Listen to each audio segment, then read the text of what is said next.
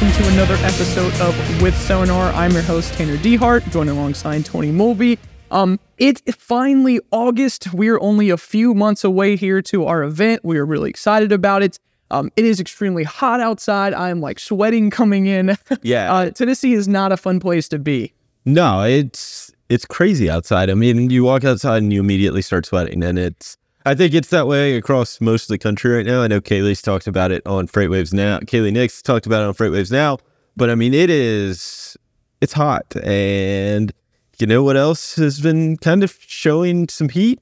The freight market. At least freight volumes have been heating up over the past, you know, couple weeks. Couple, basically, all of July was was stronger than I anticipated it ever would be. Yeah, me too. And I, I'm curious if it's just because we've been at a bottom for so long. Like, is it finally time? You know, does any sparkling of upward momentum just feel exciting, right? I feel like there's been this excitement over the last two weeks, and there's been a lot of drama in the freight industry, right? With yellow and and then the, the potential of the UPS, which is all cleared up. But there's there's been a lot of drama to talk about. Yeah, there a lot of drama. Also, you think about it, look at how much money the government's well, the bills that the government signed in to, for spending, right? You had CHIPS Act, uh, the Inflation Reduction Act, and the infrastructure bill and the Build Back Better, right? So a bunch of government spending.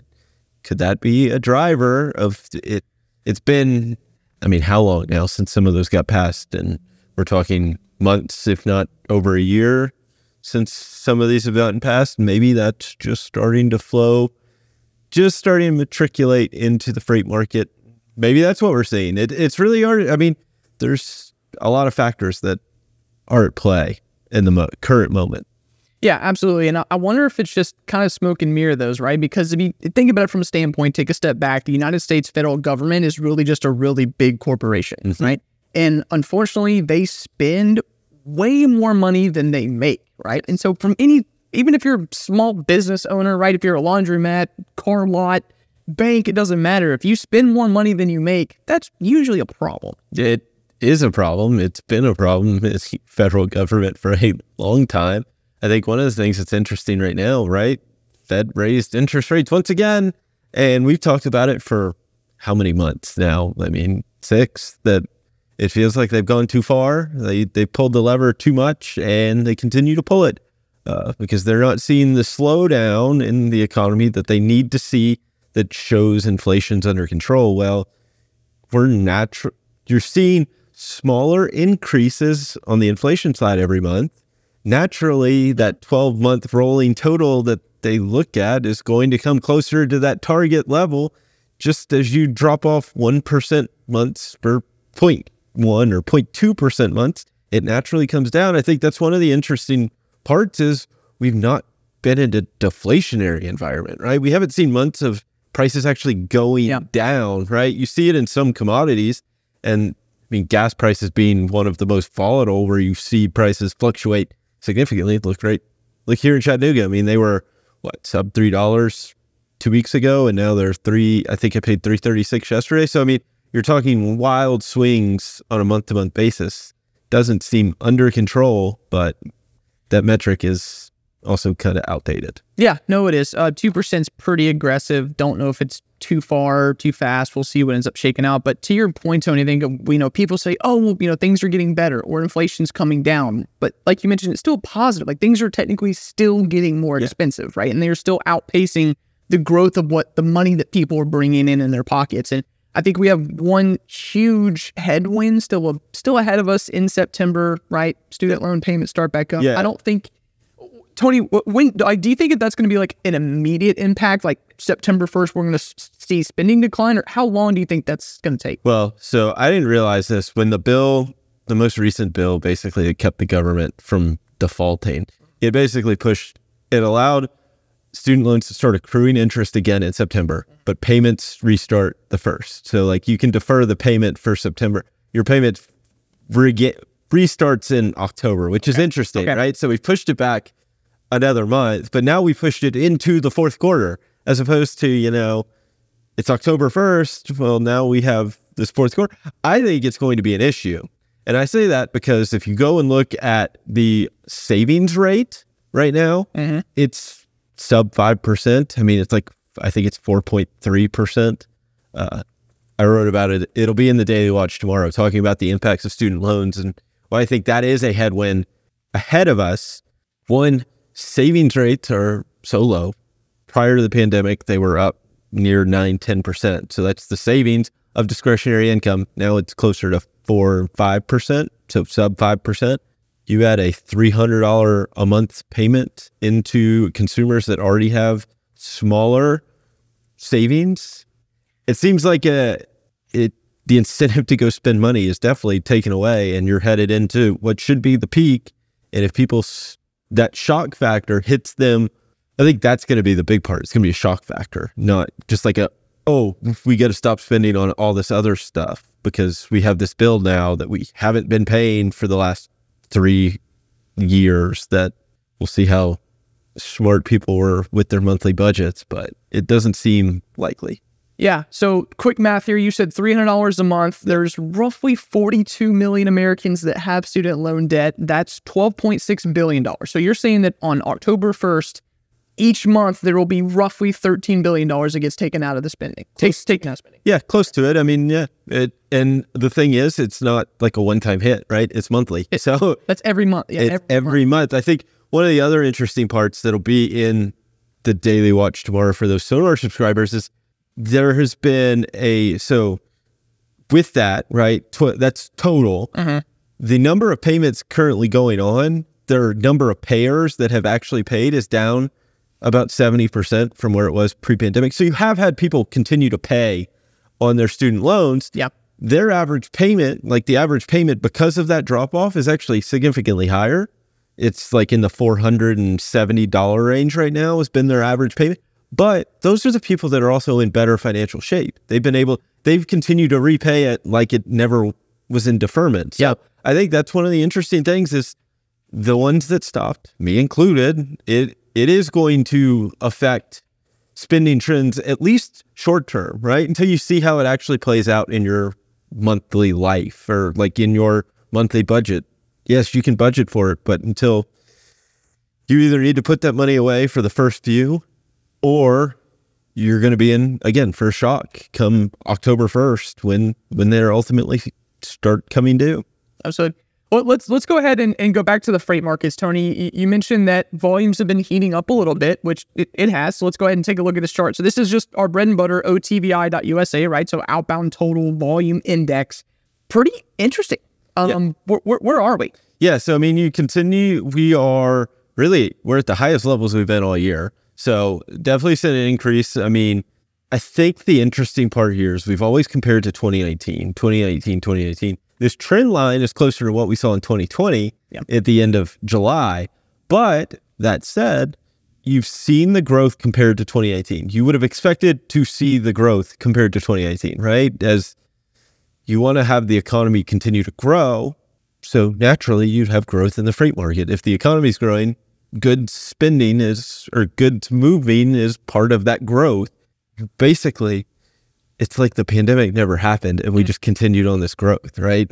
And I think that's the hard part is we got I don't want to say got used to it, but the the levels that we were at, well, unsustainable, did sustain themselves for 18 months, right?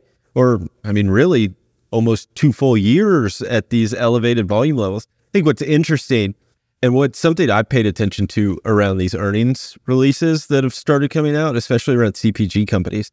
If you go in and look, they talk about, I mean, revenues, okay, but they talk about their mix and how different it is.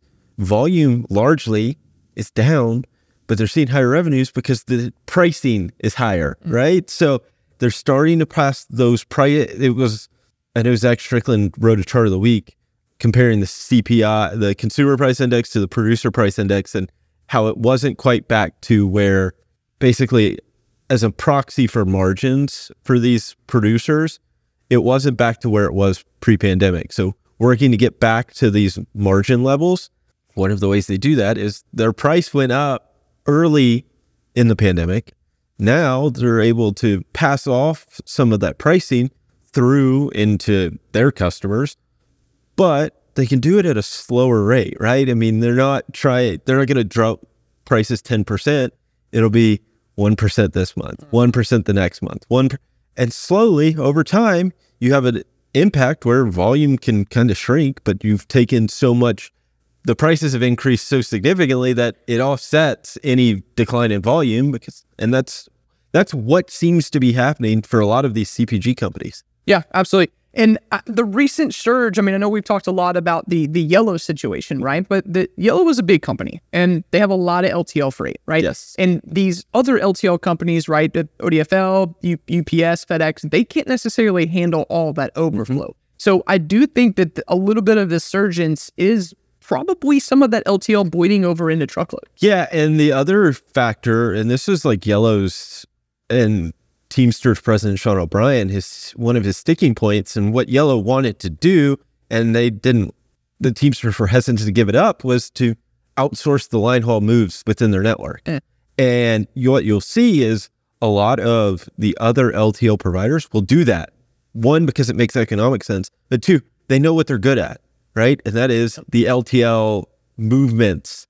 They can outsource truckload movements. If the case is the way this is, I don't know how big of an impact it's having, but you think about it, you would have had disruptions with UPS striking and Yellow. I mean, that's two significant players.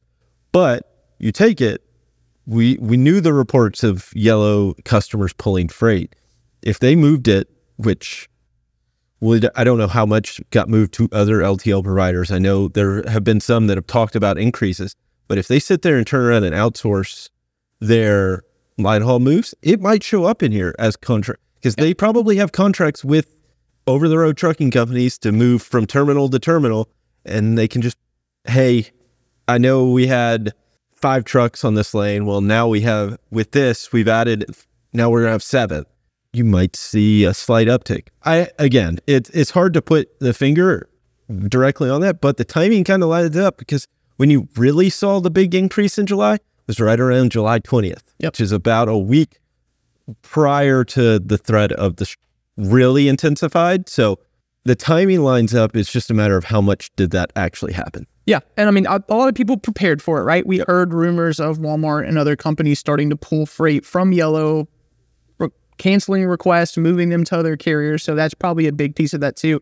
Now, moving moving into the future, um, let's take a look at truckload rates next, right? So the spot market truckload rate, uh, FreightWaves, NTI. Um, we're we're kind of uh, we've been at this really weird, uh, basically floor, right? Let's, let's just call it a floor, right? We I think I tweeted the other day that we've been at uh, about 112 days. We're at about 223 per mile, mm-hmm. right? Um, as of yesterday morning, we ticked up above that 100 day at 224, and then our forecast is actually showing about another seven cent increase, about 231. What what what do you think about this forecast? I think it plays into kind of and we'll touch on it here in a second, is what's happening on the ocean. I think you're going to see maybe this demand increase is sustainable. I think that's one thing. The other factor is some seasonality in it, right? The the end of August, early September, this this year being September 1st is on a Friday into Labor Day weekend, you have capacity come offline, tightens the market, pushes rates up. So I and typically, and we do it every month, you circle the 15th of the month and see what happens in that 15th. Typically, that's the point where you see upward movements in rates because carriers understand that shippers need things moved off their docks and they ultimately force the, or don't force them to pay higher prices. They try to put upward pressure on the prices yeah. and shippers have the option to pay it or not, right? They can they can test their logic in the market, but ultimately it's a who's kind of in control with this flatline. So carriers are kind of reluctant to take any more to drop below this. Yeah.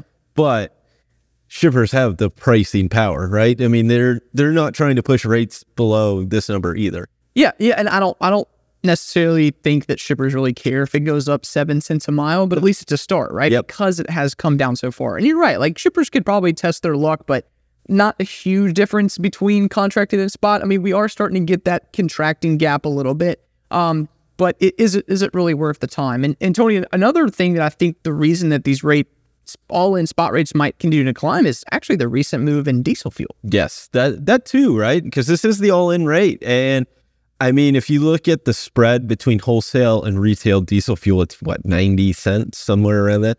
Just a few weeks ago, it was a dollar 30 Mm-hmm. So what is that? Forty cents. Diesel fuel's four dollars and ten cents. So you're talking about a ten percent increase you could have at the retail locations, and it basically puts the spread back to where it was, where station owners were relatively comfortable. Again, they're not trying to make money on diesel.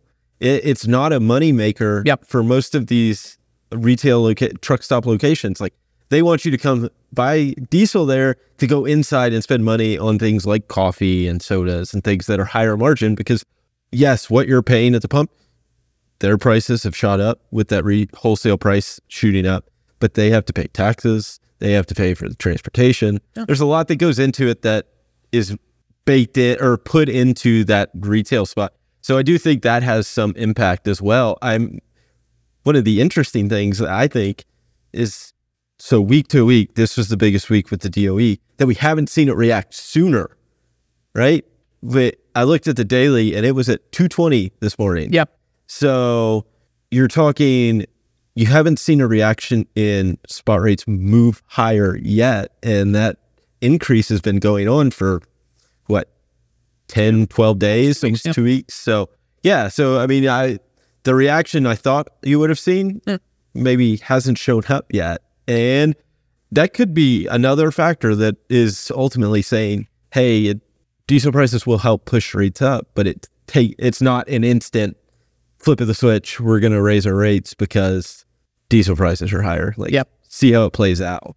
For sure. And I think another thing that looking at fuel, right, that also messes with contracted rates, Yes. right? Because that fuel does change. So obviously it fluctuates as prices go, you know, go up and down. But I mean, contract rates will also maybe get a little bit of a break, right? Maybe if fuel does continue to go up, maybe we continue to see line hauls move. So another interesting one we got to we got to watch after. Now, we talked about yellow, maybe the implications that on the truckload market, but there actually has been a significant increase in the amount of imports that are coming into the U.S., the amount of shipments. So um, let's go ahead and bring that next chart up. It's the inbound ocean shipping index, right? So we're looking at you know how many the basically the upstream as far as you can go. How many shipments are being ordered? What's the demand for shipments? And uh, it's a 32 and basically a 32 percent increase since post Chinese New Year. Uh, That's that's a that's decent. Yeah, I mean that's what you want. Uh, I think if you were looking for a positive sign for domestic transportation, not just in the truckload market, but overall, like this is that's your sign.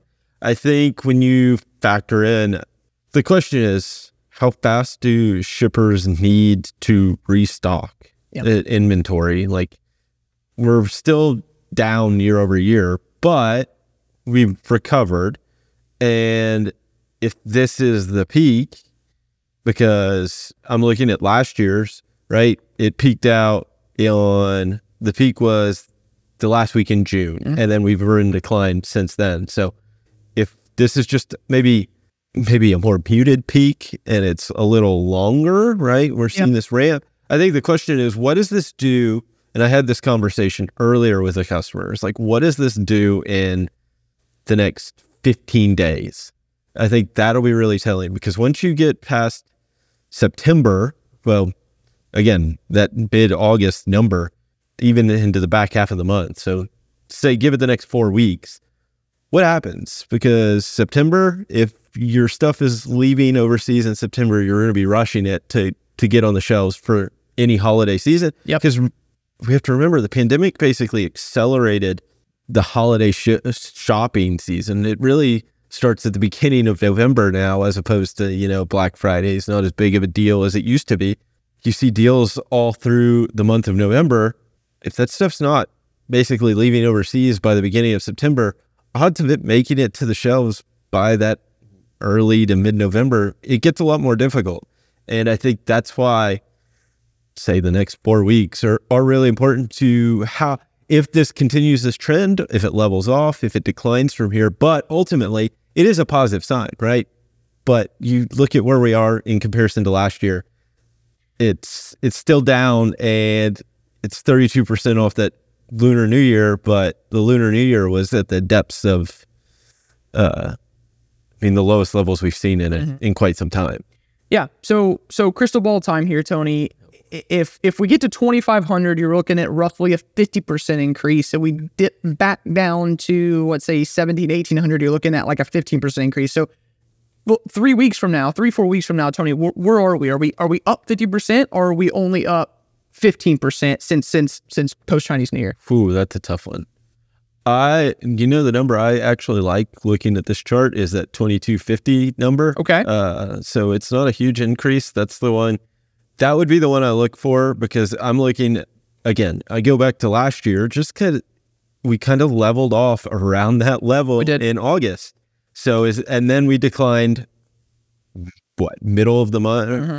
Basically, the middle of the month it leveled off right at that 2250, and then declined from there. So it would be nice to see it get back to that level. Yeah. because that's where you're going to inflect positive year over year on the ocean, and that's what you need. So that's the number I'm really looking forward to. If if we touch that, uh, I think it's a really positive sign. If we don't hit it, it's maybe not the end of the world if we can sustain at where we are currently.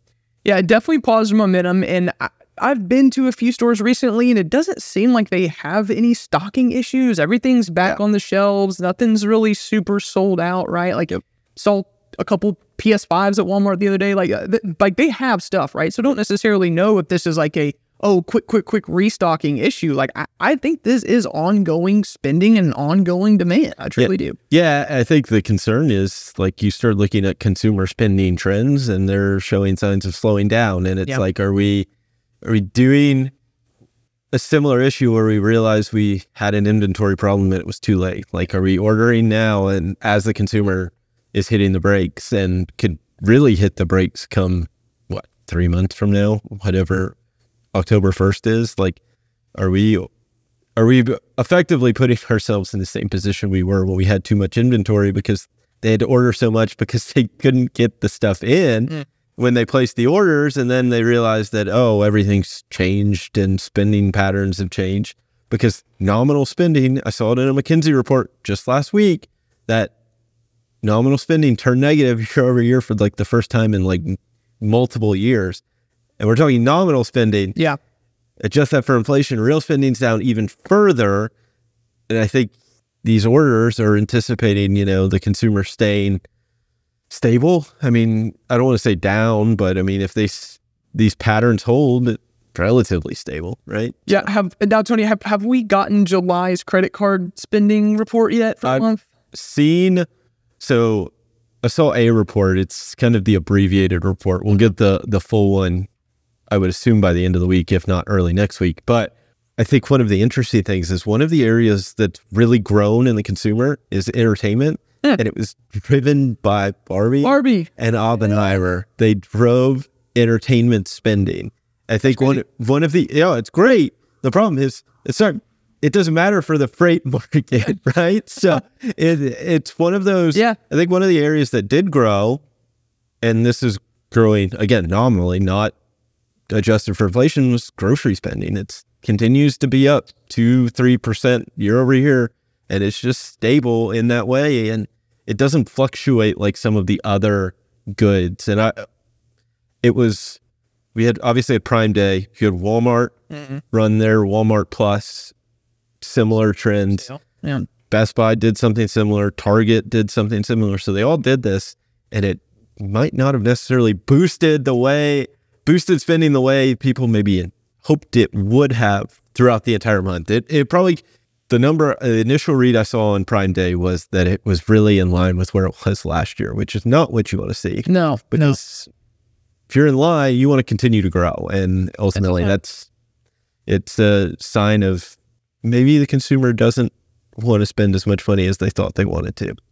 So it's an interesting time. Absolutely. Absolutely. We'll have to keep an eye on it. Well, thank you guys so much for joining us on this Wednesday. We will be back next week. If you want to catch more with Sonar or any FreightWaves TV, you can find us on freightwavestv.com or YouTube. We hope you have a great rest of your week.